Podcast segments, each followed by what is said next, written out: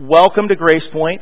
This is a series. It's a series for married people. It's a series for for uh, single people. Um, basically, what I'm trying to do today and in future weeks is just give practical helps for relationships from a Christian standpoint. Now, today, uh, what I want to do is we're going to take a look at four principles that apply to all kinds of relationships. Okay, so I don't know where you are, what relationship you're involved in, but it applies to all, uh, many different kinds of relationships.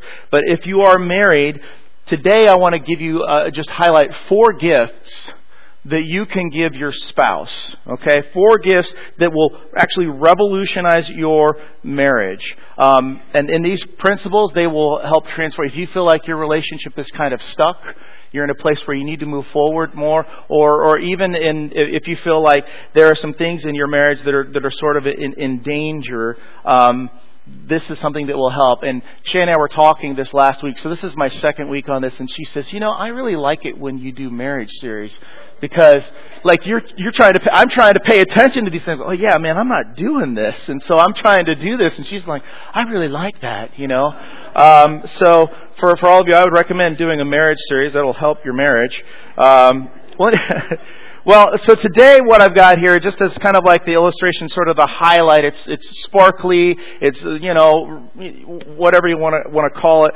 But every one of us, um, basically has a set of hopes and dreams and desires that, that we carry along with us in, in life, and especially when it comes to relationships especially when it comes to marriage. Um, if you are unmarried, you're, you're not like dating anybody. Um, this box is, might be even somewhat undefined for you, especially if you're younger, that you're trying to figure out, well, what are my hopes? What are my dreams? What are, what are the, the desires that I have?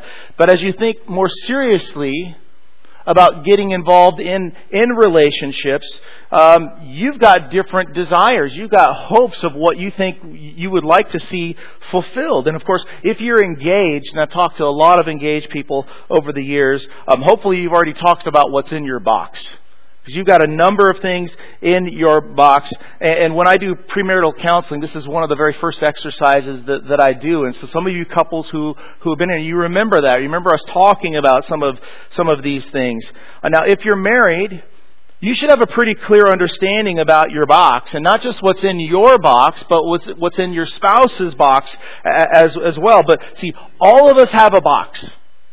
And this box is influenced, it's influenced by our past, it's influenced by our, our memories. Um, most often, it's influenced by all the different experiences that we have in life.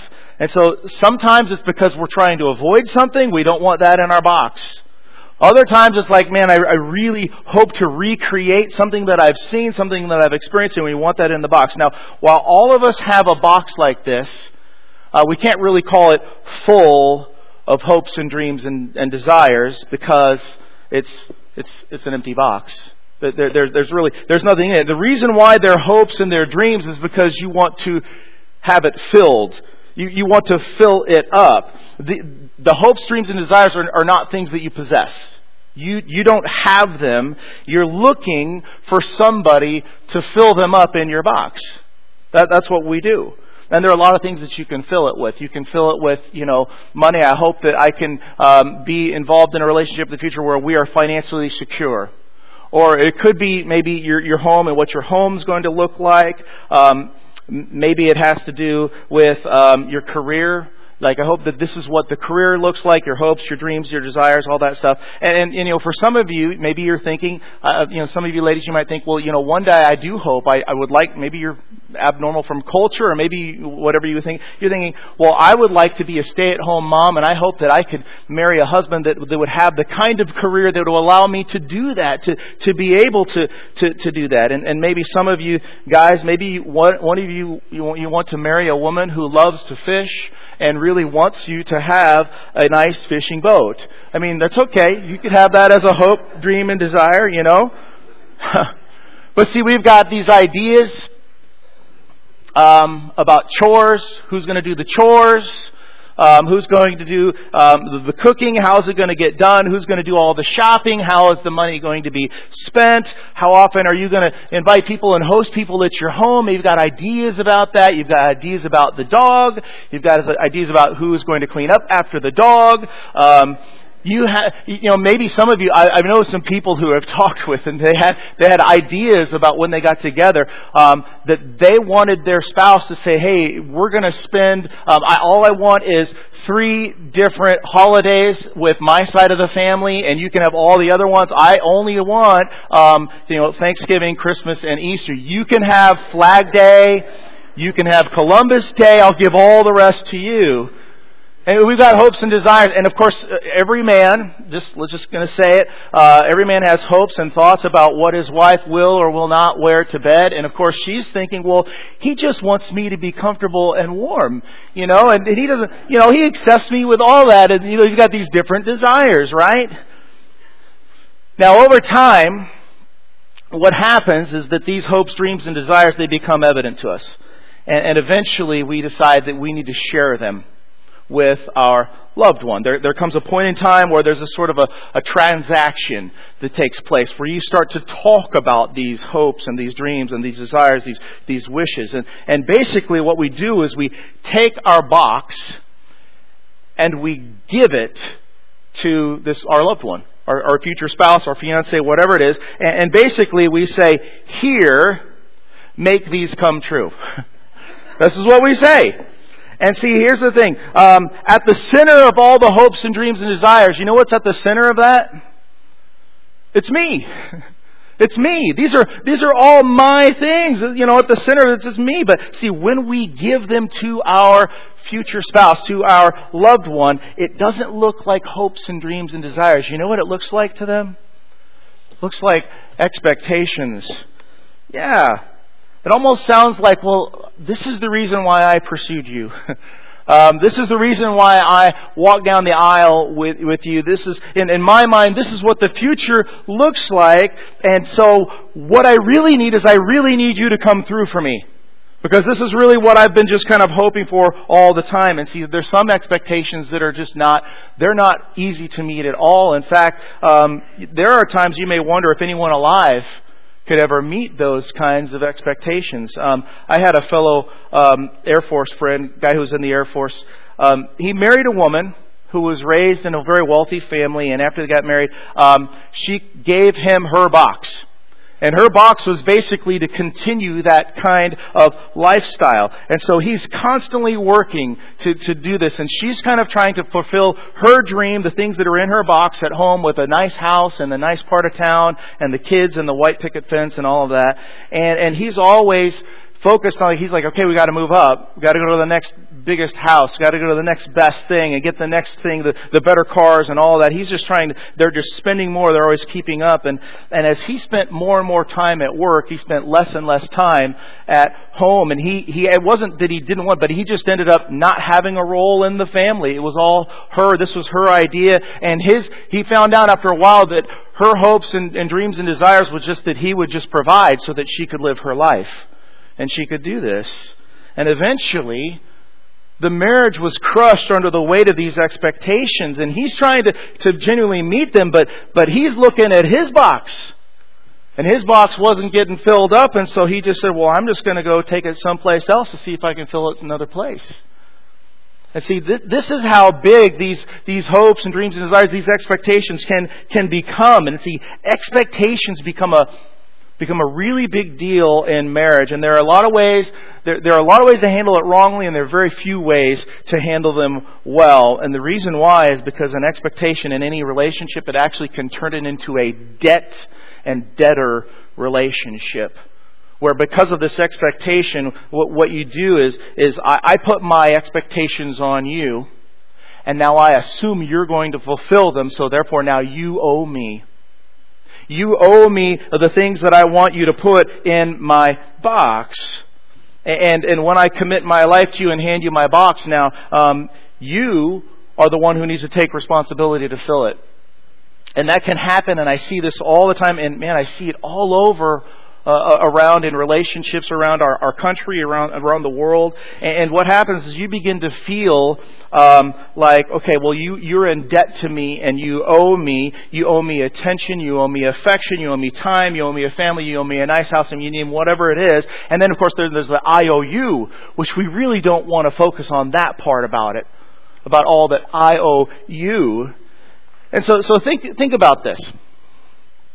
How much gratitude do you have for a person who pays you back what they owe you? How much gratitude do you have for Amazon when you have returned something and they give you money back? You're like, oh, thank you, Amazon. Thank you so much. No, no, you have very little gratitude when somebody pays you back what you think that they owe you. And, and when somebody provides a service for you, how much gratitude do you have for that person? Because like you're paying them to provide a service, and so therefore you think, well, they should do that because that's really what I'm providing them or what I'm telling them to do. And see, here's the thing: like when I expect Shay um, to do what she's always done my gratitude for her is going to be minimal. So like, I, I know this, we, she, she homeschooled four kids. I would be, you know, in the office or doing lots of other things. You know, pastors get called out at different times, but, but I would, I would come home and sometimes she would say, do you notice anything different? And I would be like, looking around, trying to figure that out. She's like, about the living room. And I'm like, see, I haven't seen the living room for like three days. So I don't know that they had like a, a whole paint experiment in the living room and, and, plaster of Paris or whatever. And then she cleaned it up and it's sparkling clean and I come in there and I don't realize it. So I'm just see how clean it is. And I'm like, great. But see, um, in my mind, I'm thinking, well, I just expect you to do that. It's just an expectation. And so when the kitchen is clean and the kids are fed and everybody's in their right mind, that's just my expectation. And she's like, hey, what do you think? And I'm like, yeah, that's, that's great, but that's what I expected you to do anyway. So I really don't show a whole lot of appreciation because I figure, well, she just needs to do what she's always done. And now my appreciation level gets, you know, not very high for her when, when things like that happen. See, a debt and debtor relationship, what it does is it eliminates unconditional love. Did you know that unconditional love is really the foundation point for every marriage? That's why you say the vows that, that, that you say. Um, in an environment of expectation, it's very difficult to recognize love. And see, marriage is not built on fulfilling expectations. Yes, there are expectations, but it's not built on that. It, it's built on love. Is, these are the things that God says, and we're going we're to talk about this in just a little bit. Um, you know, in, in the premarital, premarital mentoring that, that I go through with a number of the couples, one of the things I do in the very beginning is I ask a question. Uh, I, I ask, why do you love your fiance? Tell me why you love them. And, and honestly, that kind of a question is, it's actually a fairly difficult and deep question to say why you love somebody. Okay, and ask that question. So on the lowest level, the low, lowest level answer to this question is based on being attracted physically. That's, that's the lowest level is, wow, they're pretty. Wow, he's handsome. Okay? A, a level up from that goes, how they make me feel. Well, I love them because they make me feel something. See, but, but there's still a problem with that. And the next level up higher than that, it's, it's because, well, I love them because of the qualities that they have. And they'll say, well, you know, she's so compassionate and she's so kind and, and she's very creative and he's funny and he's hardworking and, and they, they list all of these things. But see, the problem with all of those things is every one of them is changeable.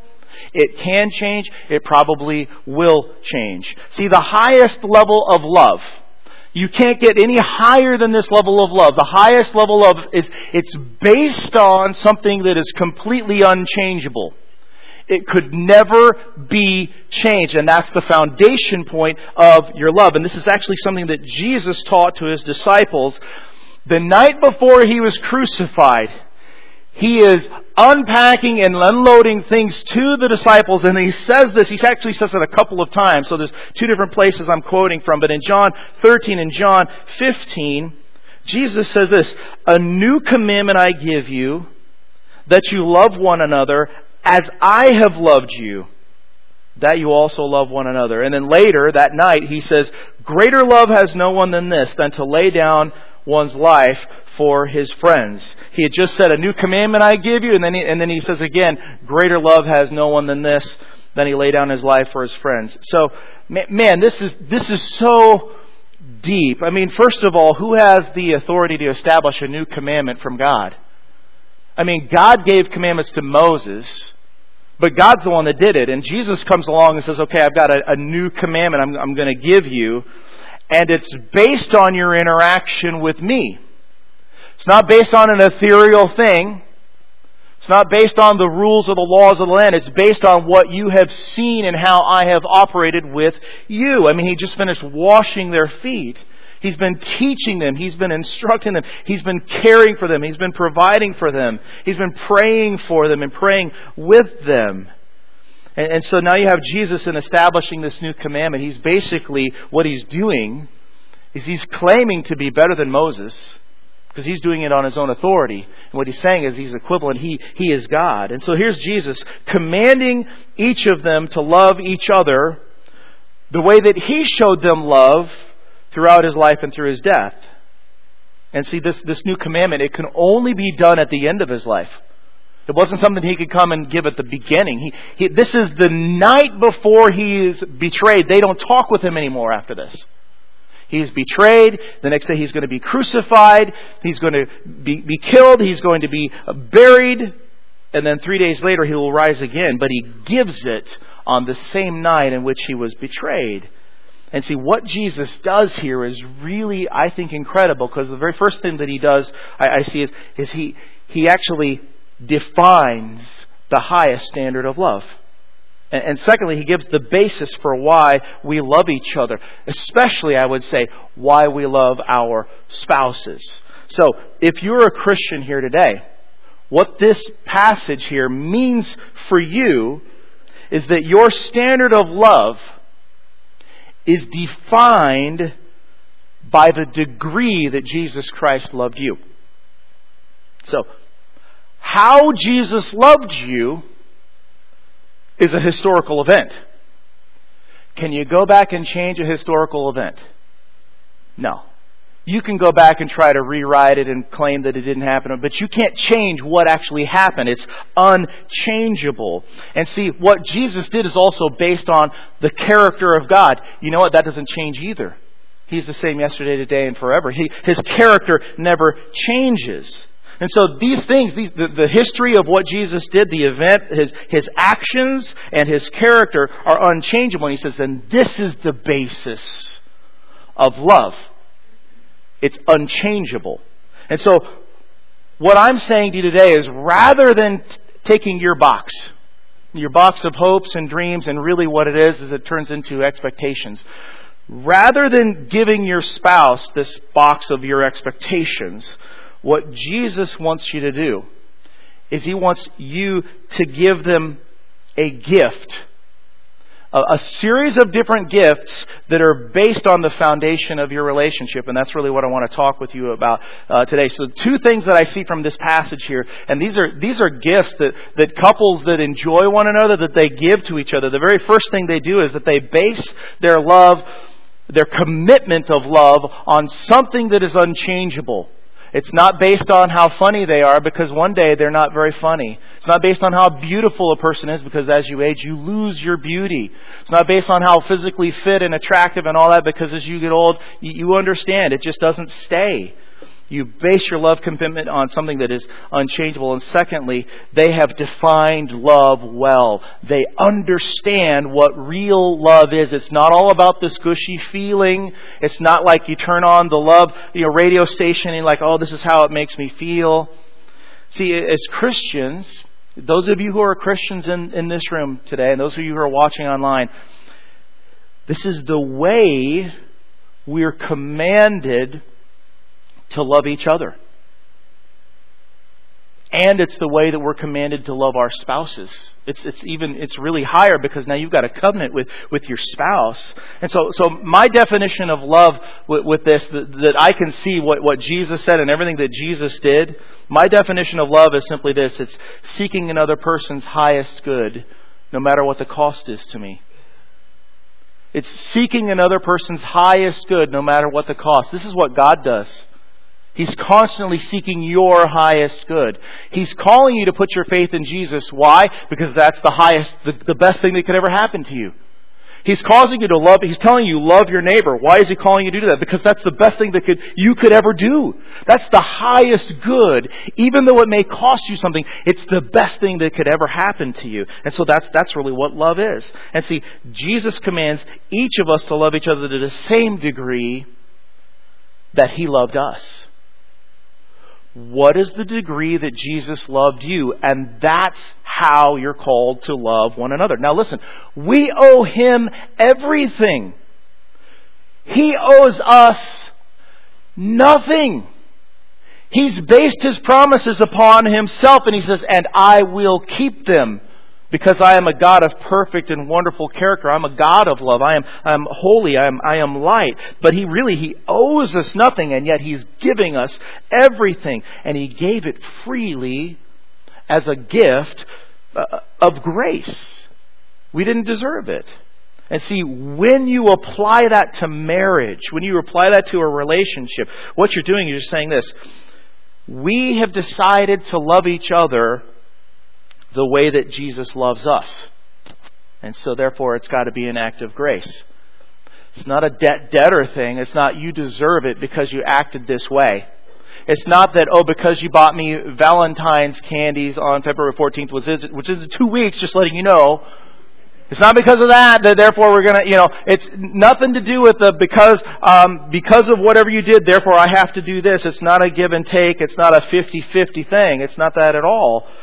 See, and as a couple, what you do is you decide, that you owe each other everything. You say, oh, I'm just going to decide that I owe you everything and that everything that you receive from them is an act of grace. You're going to say, okay, this is, this is a grace gift. And, and really what this is, I mean, I, I understand that there are things that somebody does and then you want to respond and you do back and forth. I understand all of that. But see, there's an attitude. Really what this is, this is an attitude. That, that I'm going to choose to have this kind of attitude as I approach my relationships. Okay, that, that's, that's really the underlying thing. So instead of giving your spouse your box, you know what you need to do? Give, give your box to God.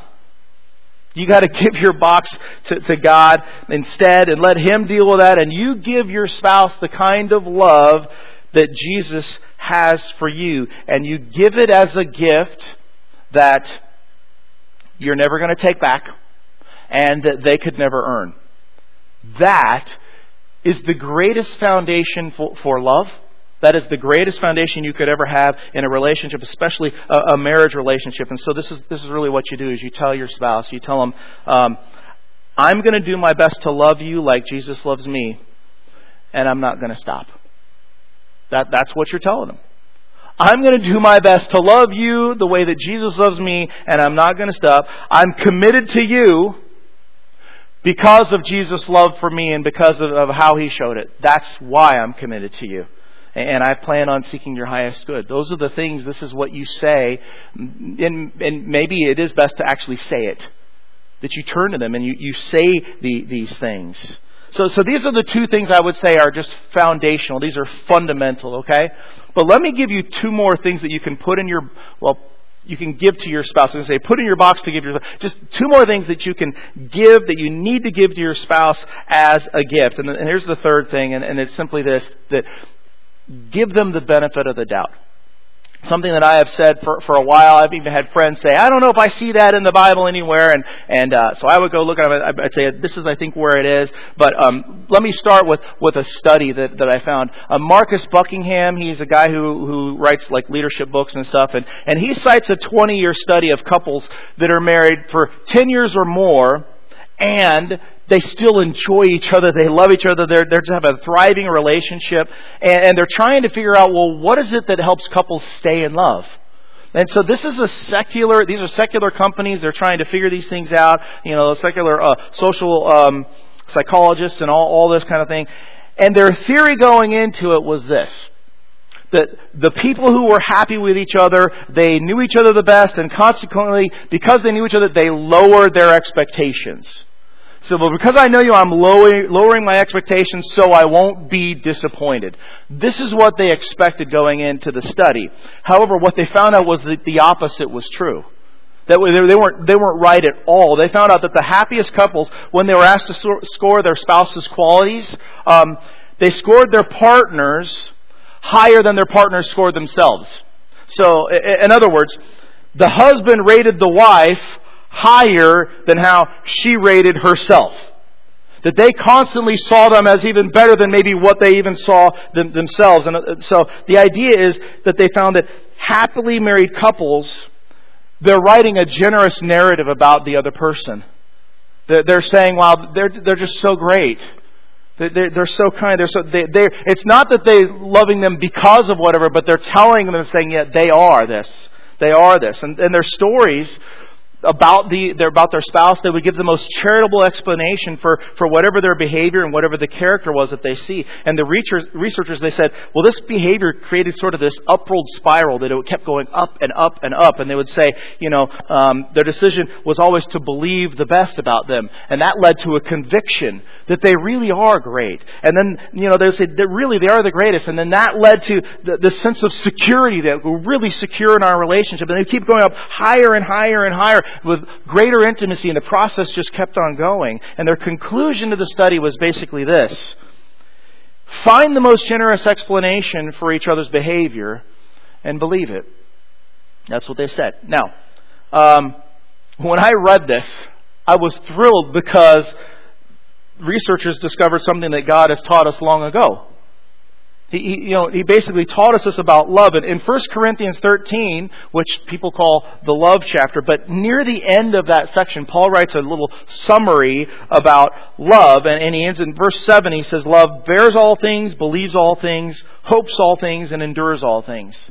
That was the uh, New King James Version. The, the New International Version says, Love always protects, it always trusts, it always hopes, it always perseveres. So this idea that love believes all things, or that love always trusts. And, this is what I like to summarize by saying love, love gives the benefit of the doubt. Um, and what this, let me tell you what it doesn't mean. It doesn't mean that you can ignore problems, um, that you don't confront bad behavior or you don't confront sinful behavior. Earlier on it says, love cannot rejoice in iniquity, but rejoices in the truth.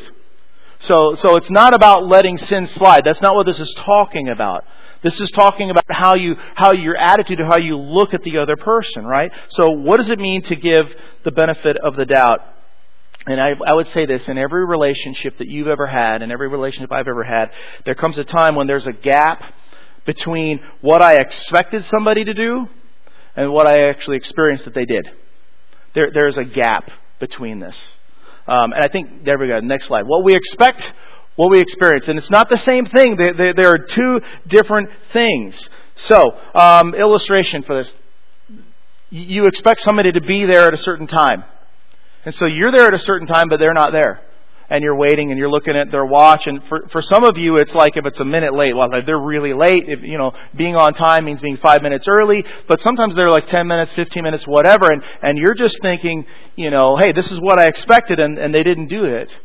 Or, or maybe it has to do with, you know, money. Like you expected the bill to come out to this, but it didn't. It came to this. Or you were looking at your checking account and you're thinking you had this much money in the checking account and lo and behold, it's this much and you're like, hey, what happened? And you know, somebody else has been spending the money and you're like, oh no. But all, you, you can lay this across the board to anything, to communication. When you said this, you expected something would be happening. But anytime there's a gap between what we expect and what we experience, we make a choice to place something in that gap. The question is, what do you place in that gap? And when things don't line up, either we choose to believe the best and give the benefit of the doubt, or we choose to assume the worst. So either we uh, choose to say, I don't know exactly why they're late or whatever, but I imagine they must, something must have happened, something must have delayed them, and you give them the benefit of the doubt of whatever it is. Or you could just assume the worst. You could say, they did it again. They're always like this. And you assume the very worst thing of, uh, about them. See, the issue is it's trust versus suspicion. Are you going to trust or are you going to be suspect? That's really, are you going to put trust in the gap or are you going to put suspicion in the gap there? And so you've got to make a choice, make a habit to choose the best, to believe the best. And every time there's a gap, you choose to believe the best. Uh, and see happy couples, they, they believe the best until, until they can't really believe it anymore. Okay? And, and what I mean by that is, you know, Ronald Reagan, he had this old saying, uh, trust and verify. Right, so you trust, but then you go back and you check and you verify. That works really great when you're the president. Um, I, I think my wife says it better and she even said this last night. Um, she says, you know, when when there's a gap between what you expect and what actually happens, you choose to believe the best. But when you can't believe the best anymore, what you need to do is clarify rather than accuse. You've got to stop and clarify rather than accuse. Uh, that, that's part of believing the best. Because suspicion, listen, suspicion in a relationship you ever been in a like a? I was about to say, have you ever been in a suspicious relationship? Um, you ever been in a relationship where somebody is always very suspicious of you? They're looking at you and they're thinking, "Oh yeah, but they're they're doing the wrong thing. They're they're they're not working the way that they should, and I'm going to find some things wrong." And they're and they're watching you in that relationship. And see, suspicion in a relationship is like a self-fulfilling prophecy if you always assume the worst about somebody, do you think you could find something wrong with them? Oh, oh, you bet you. You bet. I, I've known this. People have, has, have assumed the worst about me and they're looking for what they can find. And, and, and man, they, they can find it. You, They can find it easily. See, you'll eventually find something if you're suspect. And so if you're with somebody who has a low trust, what happens?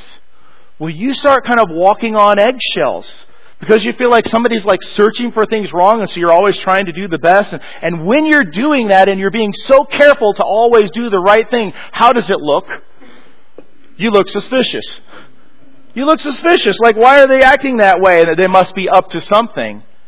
That's just the way that it works out. But suspicion and low trust, it always sets the stage for failure. It always sets the stage for failure. And I'm not, I'm not saying that you turn a blind eye to things that are sinful, things that are cancerous in your relationship. But see, when the time comes, and you can't give the benefit of the doubt anymore. You you got to go now and talk to them. You've got to confront them. There are going to be times when you have to do that. What you need to do is you need to go and clarify rather than just accuse. Don't let your mind just go on accusing. You go and you go and clarify. I probably should have had that up there on the screen, but, but just remember, everybody say that with me. Clarify before you accuse. You got that? Almost as good. So, based on what you know about yourself, based on your own experience and everything, um, do you believe the best or do you assume the worst? Do you believe the best or do you assume the worst? Because see, love, love believes the best. Love gives the benefit of the doubt. Do you believe the best or do you assume the worst? Do you, do you, you don't even have an explanation and you're already mad. If that's you, you don't believe the best. You're assuming the worst. Now let me give you the fourth gift the fourth thing that you that you got to give your spouse, and it's found in Philippians two one through three, and it's very it's very easy to understand. It's very simple, and it takes Jesus' example of His love for us. It's it's the gospel, and it applies it to every relationship, and we're just applying it to marriage here. Okay, so this is what it says in Philippians two. Paul wrote, he said this: "Let nothing be done through selfish ambition or conceit." But in lowliness of mind, let each esteem others as better than himself. Let each of you look out not only for his own interests, but also for the interests of others. And so, so what this looks like is that this is where people have a you before me mentality. And if you're married, it's not just a you before me mentality, it's a we before me mentality. It's that I'm going to put us before myself. And so the idea is simply this. It's just saying to the other person, you're more important than me. And we've done this before in the, fa- in the past. So this is what I'd like for you to do. I want everybody to take your right hand and I want to hold up your finger right now. Go ahead. I'm going to wait till everybody does it. All right, you got it? I'm going to call you out. There you go. That's right. That's right. And I want you to point to the person next to you and I want you to say, You're more important than me. Go ahead. You're more important than me. Yeah. That's what the scripture is saying. You're more important than me. Now, if you're married, that looks different and it sounds different. So if you're sitting next to your wife, your husband, you're sitting next to your spouse, then this is what you say. You don't say, you're more important than me. You also say, we are more important than me. Go ahead and say that to them. We are more important than me. Yeah, see, this is, this is what it looks like. When you sign up to get married, ultimately you're saying is that you plan to learn how to be selfless. I'm not there yet, but I'm learning. Shay would agree. Amen. He's not there yet, uh, but he's learning. But he's learning. Yes. You learn to be selfish. Self, self did I just say that? You learn to be selfish. That's recorded. You learn how to be selfless with that person for the rest of your life. For better or for worse, for richer or for poor, sickness and health, forsaking all others. So, if you give these four things to your spouse, or you choose to give these four things to your future spouse, your future mate one day, and then you give to God these things in your box. Listen, I'll, I, am not going to give you promises or anything, but I will say this that your relationships will grow. And God will use that. And He may even just take some of these things in that box and He may bless you with them even as well. And your marriage will grow and, and your love life will as well. I want to pray with you quickly about this. And then what I'd like to do is we're going to we're going to receive communion together. So, um, let's pray. Heavenly Father, as uh, as I think about my marriage and the places where I have not done these things, and maybe all of us can easily say that we have not done these things. That, that maybe we have come into um, a relationship with a sort of a debt debtor idea that people owe us, that the person owes us. I pray that you would scratch that off of our, our plans, that you would change us. That we would take these, these four different practices, these different gifts, that we would define love well.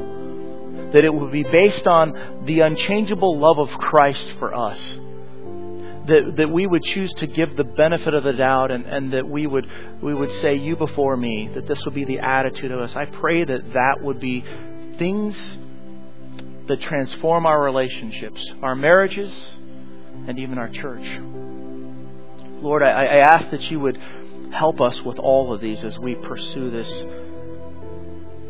that we would be an example of what love looks like, both as a church and as families and as couples and as singles and at the workplace and all around us. Lord, would you do this in us? I pray this in Jesus' name. Amen. Well, hey, one of the things we like to do um, once a month is we want to practice what's called the Lord's table as communion. And if you if you have one of these cups from the back, um, I invite you to open it up. There are two. It's like a two ply. There's a, a cellophane clear stuff, and then there's a foil underneath. I invite you to open that up. But this is just us remembering what Jesus Christ has done for us. I read Philippians 2 3 to 4, but it keeps on going. And this is what Paul continued to say. He said, Let this mind be in you, which was also in Christ Jesus, who, being in the form of God, he didn't consider it robbery to be equal with God, but he made himself of no reputation, taking the form of a bondservant, and coming in the likeness of men, and being found in appearance as a man, he humbled himself and became obedient to the point of death, even the death of the cross. And therefore, God has also highly exalted him and given him the name which is above every name that at the name of Jesus every knee should bow, those in heaven, those on earth, those under the earth, and that every tongue would confess that Jesus Christ is Lord to the glory of the Father. This is what we do. This is what we are saying. This is what we believe when we take communion together. So I'd like to invite you all to do this with me. The Apostle Paul, he wrote, he said, I received from the Lord that which I also delivered to you, that the Lord Jesus, on the same night which he was betrayed, he took bread, and when he had given thanks, he broke it, and he said, Take and eat. This is my body, which is broken for you. Do this in remembrance of me. So let's remember the Lord as we eat this together.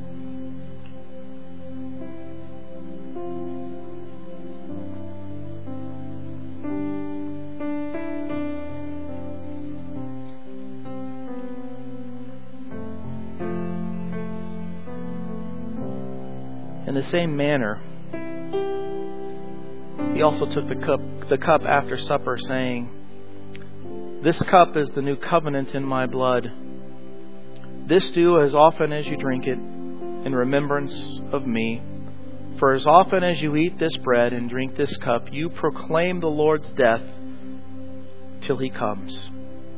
And that's what we're doing. We're proclaiming the Lord's death until he comes. It's a historical event, it could never be changed. It's the highest level of love. It's the kind of love that we base all our relationships on within the church, marriage included. So let's drink this and proclaim the Lord's death until he comes.